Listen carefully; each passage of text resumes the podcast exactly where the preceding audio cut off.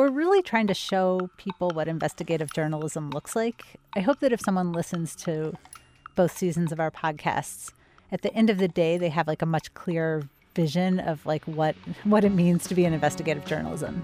Podcasting isn't just a medium for talking about movies or pop culture. Investigative journalists are using podcasting to uncover government corruption and injustice. I'm Michael O'Connell, and you're listening to It's All Journalism. Joining me in studios uh, are my fellow producer, Nicole Agrisco. Hey, Nicole. Hey, Mike. Great having you here. This is going to be fun because this we're going to get to talk to podcast about podcasting with and about one of my favorite podcasts with Samara Freemark. She's the senior producer of In the Dark. Welcome to, uh, back to the podcast, Samara. Thanks so much. It's great to be back with you. Okay. Well, um, last week, actually it was a couple of weeks ago, Nicole and I were talking about podcasts that we're listening to, and she was telling me that you are you caught up on the second season of In the Dark? And I said, like, no, I've only gotten a couple episodes into it. So I've been trying to catch up with her.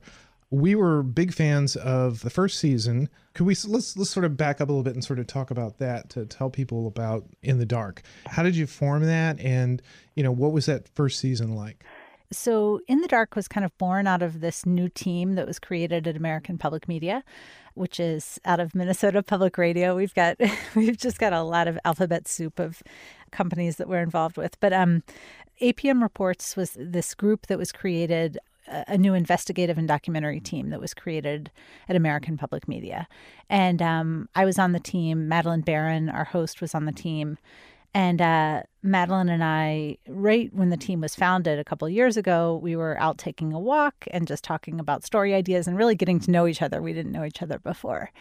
And um, she started telling me about this idea that she had for a story on this very famous child abduction in Minnesota that had happened almost thirty years ago, the abduction of a, a boy named Jacob Wetterling. And uh, this is a very well-known story in Minnesota. Everyone knows about this story.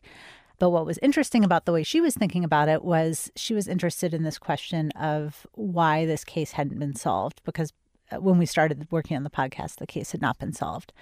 And this case that had gotten tons of resources, that seemed like a pretty simple case to solve, like what had gone wrong.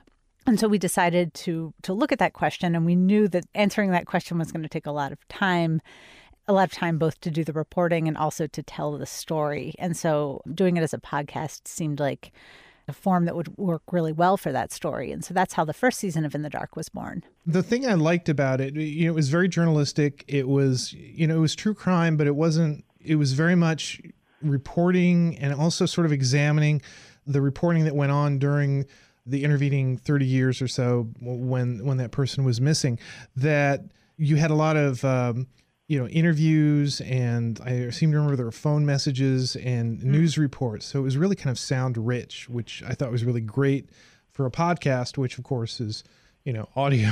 Yeah. Well, it's, yeah, I mean, it was a nice kind of combination of our skills. You know, Madeline comes from the print world and the investigative, the straight, hard-nosed investigative journalism world. And I actually came from the more narrative, like sound-rich documentary side of things. I used to work at a place called Radio Diaries that uh, did these like very, very sound-rich documentary style pieces. So yeah, I think that the season, the whole project is kind of a marriage of those two things. We had uh, actually, uh, coincidentally, we had Joe Richmond on the podcast a few weeks ago. No kidding. About Radio uh, Diaries. Oh, yeah. I used to work there. Yeah, I was there for about five years. Which is uh, also a pretty great podcast, great, great audio yeah. storytelling. So, I mean, the first season was very much a success. You know, a lot of people were talking about it. And also the fact that, you know, towards the end of it, that cold case suddenly got very hot. And then, you know, somebody came forward and, and confessed. So that helps, I guess. Yeah, I mean, so that actually happened right before we started airing. We had released our trailer, and it was like, it was supposed to be two weeks before we started airing episodes. And there was this huge break in the case, which was great. I mean, it's it's like a good thing. It's a good thing for, for the Wetterling family. It's a good thing for Minnesota. It's just like a good thing. It was a little bit of a production challenge for us, but if the podcast had had the focus, I might have talked about this last time I was here, but if our podcast had really had a focus of like, who did this crime, it would have been more difficult to adjust the podcast to deal with the news. But because the focus was always, why did it take so long to solve this case? Or why why hasn't this case been solved yet? It's a very easy transition from that to why did it take so long to solve the case? And so it actually didn't end up changing what we were doing very much. If anything, it just allowed us to be stronger with our findings, because all of a sudden, all of these things that had been kind of hypothetical before, you know, like this seems like a problem, this seems like a lead that they should have followed up on, all of a sudden we could be much more definitive and say like, yes, we know who did this. So we know that was a problem. We know they should have followed up on this. We know they made this mistake. And so it really strengthened the journalism. Yeah, I agree. I mean, that the fact that you were able to sort of rejigger the the podcast so that it took in the new information, it was able to, it was a much more, you know, satisfying experience. Unfortunately, mm-hmm. a lot of, I, I don't want to make, I just realized I was going to make it sort of this cold, crass comment about, yeah, podcasts would be better if these crimes were solved, but actually people's lives would be better if these crimes right. were solved. I think that's, that's the, the correct way, human way to answer that, not, not the cold, impersonal podcast producer way. Yeah. Cause I mean, there's something that we always say, which is, we say this a lot, but it's it's like as as journalists, like we don't actually like mysteries. Like mysteries are not a good thing for us. Like we want answers and we want to be able to state things clearly and tell people what's actually going on. And so anything that can lead us in that direction is good for us. So In the Dark got a lot of acclaim. People loved it. So did you envision a second season after you'd wrap that up?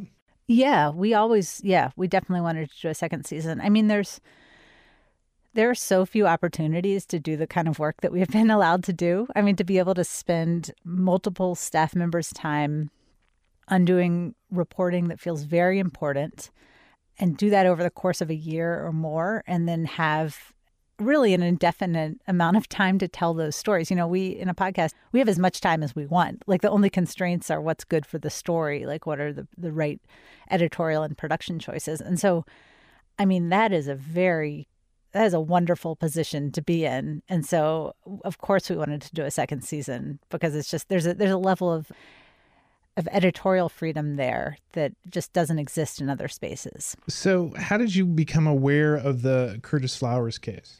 So after the first season, I actually checked out for three months and had a baby. um, so, Congratulations. Thank you. Yeah, like two days after the podcast stopped airing.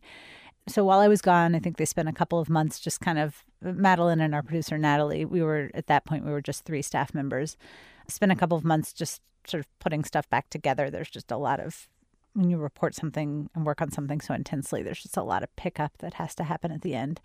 But we did put out a call out. When I came back a couple months later, we, we did an update episode. Uh, there had been a little, some updates in the case. And so we did a short update episode. And in that update episode, we put out a call out for stories and we set up an email address, which I'll put in a plug for it, is investigate this at a p m reports dot org. So we just said, hey, if you've if you got anything you want us to look into, email us. And we got just tons of responses by email and Twitter and Facebook and letters and everything. We just got like, I think more than a thousand.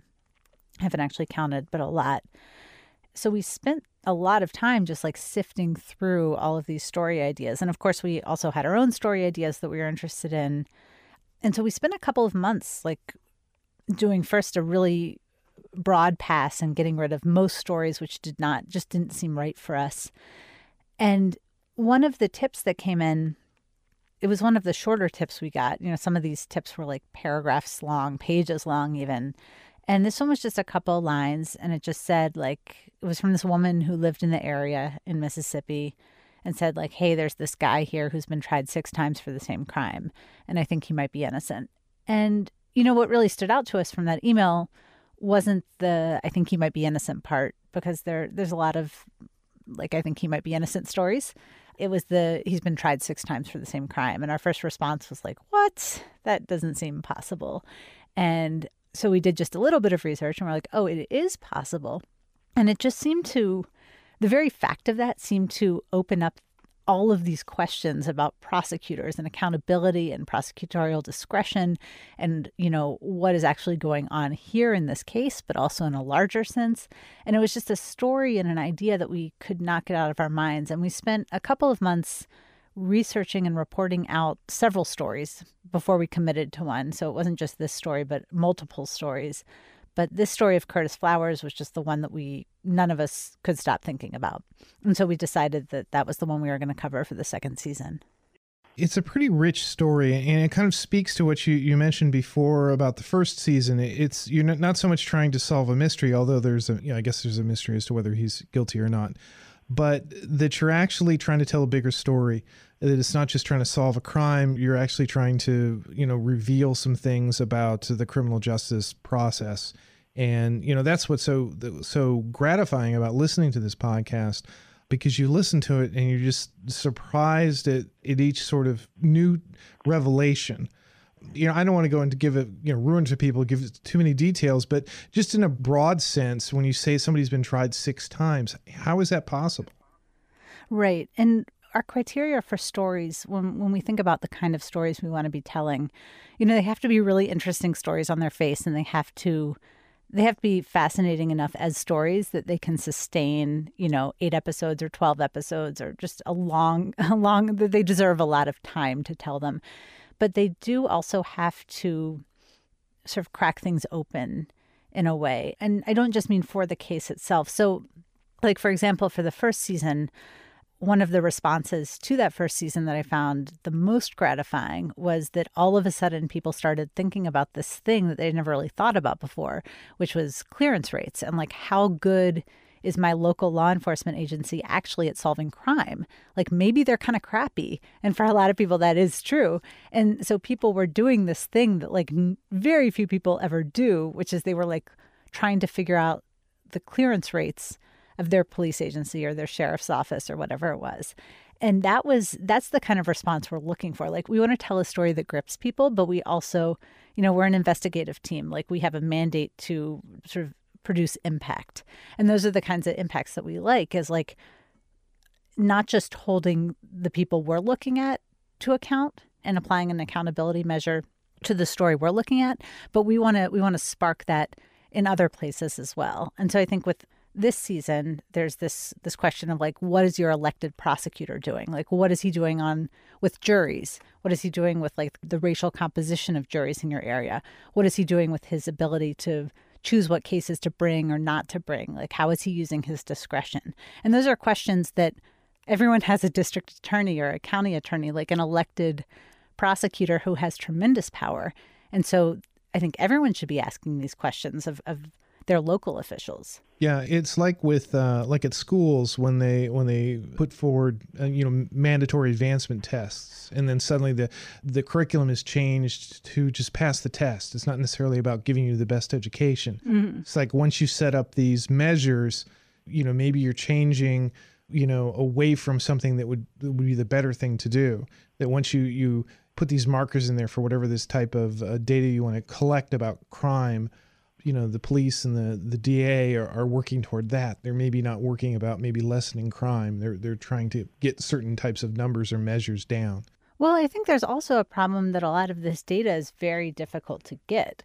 And so I think I think even just knowing how your elected officials or your law enforcement is doing can be a very difficult thing to to find out. Like, I, I don't know if, if your producer has listened to episode seven, eight, I have to remember what it is, episode eight of our second season, but finding out, like, what prosecutors are doing with jury selection and whether they're, they're striking too many uh, people of color from juries. Finding the answer to that question takes an insane amount of work, like like a literal insane amount of work. It's it's crazy. And so these metrics are, a lot of this stuff is kind of hidden. Even though it's technically public information, it is very difficult for people to access. Yeah. So I wanted to ask you about that episode. And it was that episode and I guess the the penultimate episode that you guys are putting out that just really kind of blew me away. Thank you.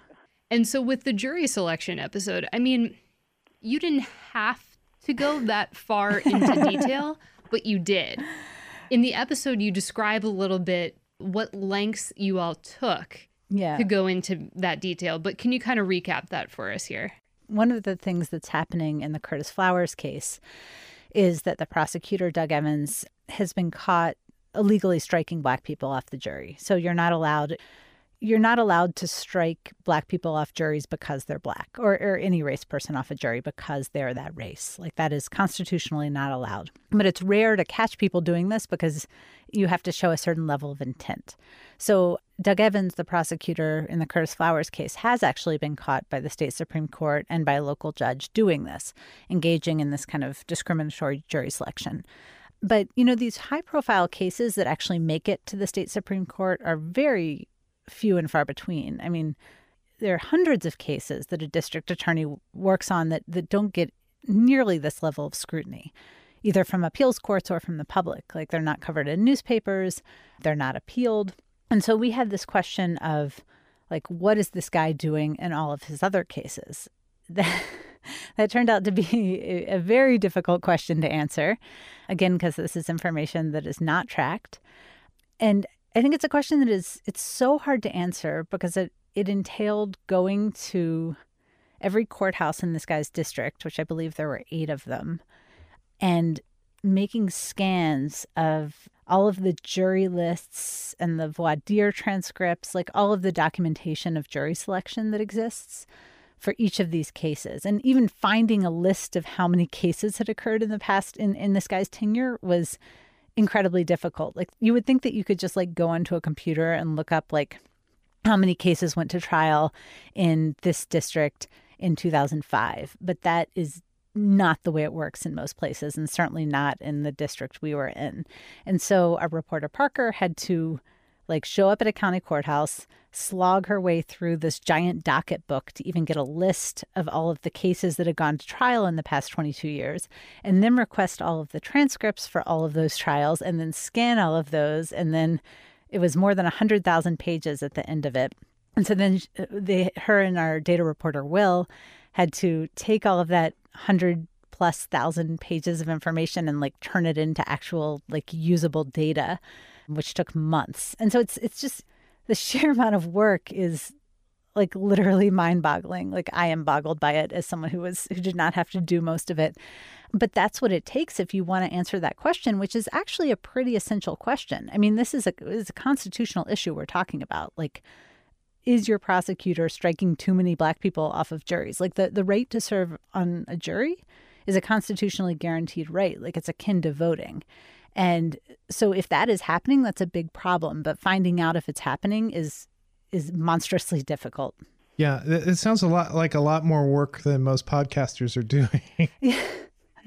Well, again, again, and I should Not say... for like, journalists. I mean, for journalists, yeah, that's something you should be doing if you want to tell that big story. Right. And we are, like, we think of ourselves primarily as an investigative team who has a podcast. Like, a podcast is our outlet, but the work is investigative journalism. So that's, like, where we start is from the journalism, the investigative journalism. And the way we present the work to the world is as a podcast. And I will also say, like, we are very lucky that our company has chosen to make the resource commitment that it, because because doing, like, our team is large and this is all we work on. And we are in this amazing position that I think is very rare, where we have a five person team of full-time reporters and producers. And then we also have, like, you know, we have a data reporter who does a lot of work for us, and we have editors, and we have other reporters. And I mean, that is a resource commitment that is just, it's a huge resource commitment, and we're very lucky to have it. And this kind of work is not possible without that kind of resource commitment. Yeah, that episode, I mean, there were a few things that struck me about it. One, I I remember laughing at you all describing the responses that you were getting to some of these challenges that you encountered going through these documents. I think I remember at one point you were trying to figure out what to do with all these hundreds of thousands of pages of documents. And the, the solution was, let's bring a scanner to the building. Right. And at one point, you know, someone in the in the building says, I can't believe you brought a, a scanner to the building. Yeah. I wonder what reactions you all have been getting from that episode in particular, because you guys offered a pretty comprehensive look not only at the jury selection for Doug Evans, but I think a little bit of a broader look at, at jury selection as well. Yeah, I'm really glad that that came across to you, because it's definitely what we were going for. Yeah, I mean, I think part of what we try to do that distinguishes us from a lot of podcasts, I think, is like, we're really trying to show people what investigative journalism looks like. I hope that if someone listens to both seasons of our podcasts, at the end of the day, they have like a much clearer vision of like what what it means to be in investigative journalism and what that work looks like, and how sometimes it is like calling twenty people with the same name trying to track down a guy, which happened in the last episode. And sometimes it is just like digging through disgusting places looking for documents. But I think doing this on the radio, this is the kind of work that has been done for a long time by a lot of, you know, this is pretty standard stuff. But being able to do it in a podcast allows us to like have fun with it and, and sort of show the process in an engaging way, I hope. And I think we also wouldn't be able to do this if we were just producing like a standard feature for National Public Radio or something. You know, we're allowed to like put music under things and like mix it up with production and like, you know, layer sound and create scenes and show things that way. And so that's something that we try very hard to do because we want, like, there's a couple of reasons for this. Like, first, we think that the search for information is exciting. Like, this is a big narrative arc of our work in the podcast is like, we have a question. How do we find out the answer to it? We go on this journey. And so we want to show that journey. I think it also lends a lot more credibility. If we say, I talk about this a lot too, but like, we want to be able to report our way to be able to make very strong statements. So, you know, we want to be able to get behind a microphone and say like, this is what's going on. This is who is screwing up. This is a problem. And the only way to get there is to report the heck out of a question. So you are just utterly fail-safe. And I think there's a level of trust that I see when I when I look at like the response on social media or other places to this kind of thing. Like, people trust us. And I think part of why they trust us when we stand up there in front of a mic and say something is a very strong statement about like someone doing something wrong. They believe us because like we've showed them what work we have done to get there. And so that's a big part of why we do that too. Yeah, that's the key to investigative journalism. You show your work. Right. And, you know, I admire the, you know, something that you mentioned, which is part of why you're doing this is to show people what an investigative journalism is. You know, I can't tell you how sort of charged I am by that, but a, a lot of the things you're saying, this idea that some people, when they sort of talk about podcasting, it's, you know, they, they see podcasting as one type of thing. Maybe it's like an N P R show or it's just two people on a microphone. But, you know, it's really admirable when you when you hear people who are, who are trying to push the boundaries a little bit, you know, maybe sort of expanding the expectations of what a podcast can be. You know, just because you're doing an investigative story type podcast doesn't need, mean it necessarily needs to fit in that, you know, N P R model. Maybe you can blow it out a little bit so that it can be something bigger.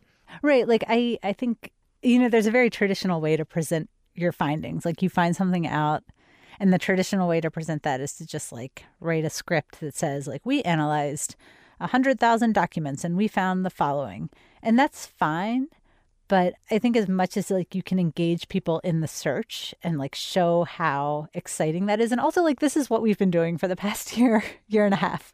Like, this has been our life. And so we want we want our listeners to like see what our lives have been like, like what we have been spending our time doing. Yeah, I think one of my favorite moments was, I don't know if it was you or it was somebody else, that they were looking for one of, you know, one of the witnesses to interview, and they, and they just had the name, and they were going all over this county, and they showed up at some yeah. like diner. Yeah, that was me and Madeline. Yeah. Oh yeah, it's, I think it's him over there. Yeah. And then suddenly he invites you to sit down and to eat. Yeah. Actually, this is this is let me let me be podcasty audio wonky a little bit. Do you guys just walk around with a microphone on all the time? Because it yeah. seems it seems like that. You're like, knock knock knock. Yes. Hi, we're from, you know, can I ask you some questions? And and then just go right into it. So yeah. You're mic'd all the time. All the time. Yeah. And we have really gigantic microphones. We have pretty sweet gear. And so our microphone is like probably an, a foot and a half long, and it's in this giant windscreen. It, it's very big. And yet, like, we spend so much time carrying that thing around that it just, you get used to it. And I think once you're comfortable, if you're comfortable with a microphone, the person you're talking to won't find it weird. I think people get weirded out by microphones if, like, if, if they can tell that you're not comfortable with it. It must make a really weird visual. Right. But like, again, we've, we've just, we get so used to just always having it. Yeah. We record everything, everything, everything. I mean, especially with this reporting, because the area we were reporting in, like, people's addresses were never right. like if you look up someone on, or, you know, White Pages equivalent, Accurant, if you would look someone up in a, in a database, whatever address would show up for them would almost certainly be wrong. And their phone number would almost certainly be wrong. Like, we reached so few people by phone in this reporting process. It just was not, it was just not the way to reach people. And so the vast, vast, vast majority of our interviews, which I'm glad people have not been annoyed by, because it's a, it, they have not been studio quality. Like, they've been knocking on people's doors and often talking to people outside or sometimes in their house with like the dog and the kids running around and the air conditioning. And these are just like sort of adverse re- recording situations, but that's just what it was. It was like literally just driving around, knocking on a door. The person we were looking for would invariably not live at that address, but the person who lived there would like know the second cousin of the person who used to live there and send us to another place, and we would go there and knock on a door, and the person still wouldn't be there, but they'd send us to a third place, and like eventually we would find the person. You do not know how it warms my heart when you say that, it, you know, people haven't complained about the, the sound quality, because sometimes, you know, people who, who have, have these sort of really produced podcasts are really concerned about sound quality, like broadcast level quality. And you know, people will, will give you a lot if, if you've got something that's interesting, I think. Yeah, I think so. Yeah, and like coming from Radio Diaries, where we used to be so obsessive about sound, like we'd come to a house and we would turn off all the electronics and we would unplug the fridge, and it was just like a super controlled environment.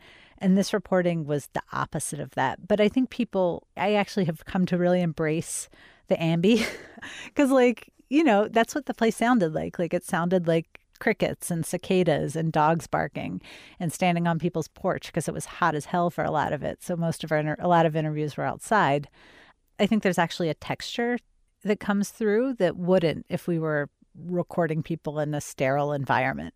Mike and I are laughing about the the comment of turning off the refrigerator, unplugging the refrigerator. Yeah. That's incredible. That fits in with a lot of preconceptions I have about um, public media. Yeah.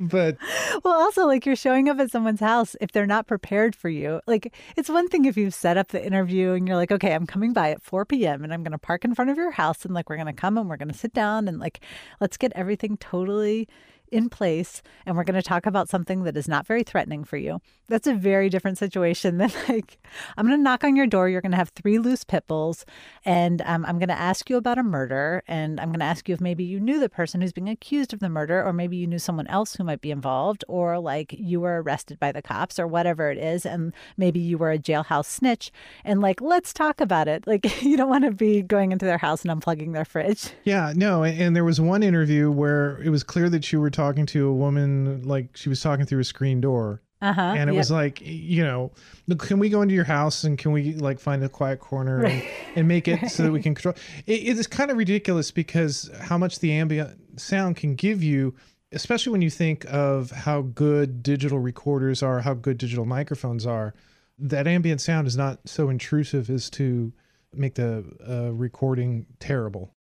Right. And our mics are good, not to get all wonky, but like we have really nice mics. And so like cicadas sound like cicadas instead of just sounding like a mush of a mush of sound. And so I'm really I've like swung totally into the opposite direction. I'm like, yeah, let's just what's the noisiest environment? Yeah, I, I really like it now. And there's a lot from a production standpoint you can do with the ambient sound that helps create mood. And so I'm I'm all about it now. Well, I also got the sense that you all really embedded yourselves within the community and they got to know you, and maybe they eventually saw you guys as the women carrying around the microphones. Yeah. I don't know. Totally. Yeah. But did you all, I, I think you may have described this in one of the episodes, but did you move there to briefly to produce these episodes? Oh, not briefly. Yeah. Madeline was there for a year. And we got various living situations, like some Airbnbs, and eventually we ended up renting a house that we still have, actually. So Madeline was there for almost a solid year. Natalie, our producer Natalie, was there for most of the year. And then the, the other three of us, Raymond, Parker, and me, spent varying amounts of time there. But like Parker and Raymond were there for months. I was there. I have children, so I was there like ten days a month usually over the course of a year. So, yeah, so we spent a lot of time there. And, you know, Madeline and Natalie would go to church every Sunday. And so you meet a ton of people that way. And Winona is a small place. So, I mean, there was no one in Winona who didn't know who we were, for sure. I mean, like, I would be shocked if, if there were. Let me just put this out out there. You're, you're looking for a way to, you know, support the podcast, you know, the podcast In the Dark podcast house, perhaps, that maybe you could rent it out to to fans. Uh, and the In the Dark. I don't think anyone wants to live there. Yeah, in the in in the dark experience. You know, just saying. Uh huh. Yeah. What that looks like is a very old house with a very odd layout, mold growing on the walls, six hundred dollars a month in this little town in Mississippi. You're selling it. You're really selling oh, it. Oh man, I'll have to work on my pitch for that. You mentioned mold, and I, I swear there will be a point here. So the last episode, this past episode that yeah. you all put out, you describe going into these old abandoned courthouses and other buildings, searching for documents, again, to make a really compelling and I think bold statement at the end of that episode about the Brady violation mm-hmm. and the evidence that you all uncovered that was not presented in court or to the defense or anything like that. And I think... This was, again, this was the other episode that really blew me away. Um, I mean, how did you all, how did you all address this? I mean, this is something that people who were living through this case haven't even heard of. Yeah, I mean, so this is about this guy named Willie James Hemphill. We received the material that had been turned over to the defense in discovery, which is the process by which the state gives the defense the investigative material, basically. And uh, the defense has always been told, this is everything. Like, this is all there is. And there are certain things that the state is required by law, by constitutional law, to turn over to the defense, including what is called exculpatory material and information on other suspects. And there's some other criteria of things that are required to turn over. And if you don't turn over that stuff, it's a, it's called a Brady violation. It's after a, a court case. And this file had always seemed very thin to us. Like, we looked through this file and it was just this mess of handwritten notes and like very few actual police, like really no police reports. There was like one sort of report from the state investigators a month later. But there was just a lot of things that seemed like they should be in the file that were not there. And the things that were there were kind of strange. So we've always, from the beginning, from the time we got those materials, we had this question of like, what is not in this file? Because it really seemed the whole file was a bit, almost the whole file was about Curtis Flowers. But again, like in this very strange way, in our work as reporters, we've covered a lot of cases. Both, you know, everyone on our team has covered investigations before. So we've seen what a file looks like, like what an investigative file looks like. And this file did not look like any file we had ever seen before. So there was this one single sheet of paper in there, which was a Miranda form, like the form that you would use to sign away your rights if you're a suspect, that says, like, I'm waiving my right to an attorney, I have a right to remain, remain silent. And it was signed by this guy named Willie James Hemphill. And there was nothing else about this guy in the file. And we were like, what? This is weird. Like, he's the only, there were two Miranda forms in that file. One was for Curtis Flowers and one was for this guy, Willie James Hemphill. And the state has always maintained that this guy is nothing, that they talked to him for five minutes and that was it. And they didn't confirm his alibi and they didn't do anything. And it was just like, that was it. So we just went on this search to try to figure out what was up with this guy. And we thought it would be kind of simple because, like, it didn't seem like a very, it seemed like a fairly unique name. And we didn't think we'd have that much trouble finding this guy and just clearing up, like, what happened, like, why were you talked to and what did that look like? And that ended up just being a process that took months and months of, like, tracking this guy down and then also tracking down documents on him because there are no documents about him in the file, save for that one sheet. And one of the places that we ended up finding a document that had not been turned over to the defense was in this like abandoned plastics factory called U S Correlate, which is where one of the counties is was storing like a tremendous amount of their materials. And I, of everyone on my team, I was lucky enough to not have to go to Correlate. It was while I was not in Mississippi, so I was spared this. But the rest of my team spent like a week in this factory, which was just disgusting and covered with mold and mouse droppings. I don't know if you've seen the, there's a video on our website and pictures, and it, it's just, it's a ridiculous place to store records. Like, the mice were making nests in the docket books. It, like, there were just these old docket books from the eighteen hundreds that that had like mouse nests in them. Just like a really disgusting place. But it's also like a trove of this public information that was just open to us and was sort of turned over to us by the county clerk. So we found all these booking cards for the local law enforcement agencies in the county dating back years. And so we decided we wanted to just make a copy of all of them, like take pictures of all of them, because it's like a trove of information about what policing looked like in this area. And so we we photographed like thousands of these cards. I, we we say the number in the podcast, like eight thousand and something. And it turned out, like much later, after we had entered all of that into a, a spreadsheet, we this was like months later, we did a search for Hemphill and we found this booking card. And it had been one of the booking cards that we that we had scanned, and we hadn't even noticed it at the time. And it turned up in our database. And I was like, oh man, there it is. So you're about to wrap up this final episode. Thoughts on a third season? There will be a third season. So definitely there will be a third season, but um, we don't know what it is yet. So we are going to finish this up, and then we are going to take some very well-deserved vacation with our whole team. And then we're going to come back fresh and, and figure it out. Well, great. I, you know, Samara, thanks for coming on the podcast. I can't wait to get caught up with Nicole and to listen to these mind-blowing episodes, but then also to, to hear how it all wraps up. Great. Well, thank you guys so much. It was really great to talk to you. And Nicole, great to great to talk to you. Thanks for listening. Yeah, definitely. It's I think I was saying to Mike, I think it's my favorite thing that I've heard this year. Oh, thank you. That's that's awesome. Thanks so much. Take care. All right. Good talking to you guys. Bye. You've been listening to It's All Journalism, a weekly podcast about the changing state of digital news. Find out more about us and download past episodes at its all journalism dot com. You can also download past episodes at Stitcher, SoundCloud, Google Play, and Podcast One. Do you like our podcast? Would you like us to continue doing it? Then why not support our Patreon campaign? Go to its all journalism dot com, follow the link at the top of the page, and contribute. Help us to continue to tell stories of good journalism. It takes a lot of people to put together an episode of It's All Journalism. This week's podcast was produced by Nicole Agrisco. Amber Healy provided our web content. Nick Dupre wrote our theme music. Nick Hunter helped with our research and web content. And I'm your host, Michael O'Connell. It's All Journalism is produced in partnership with the Association of Alternative News Media. Thanks for listening.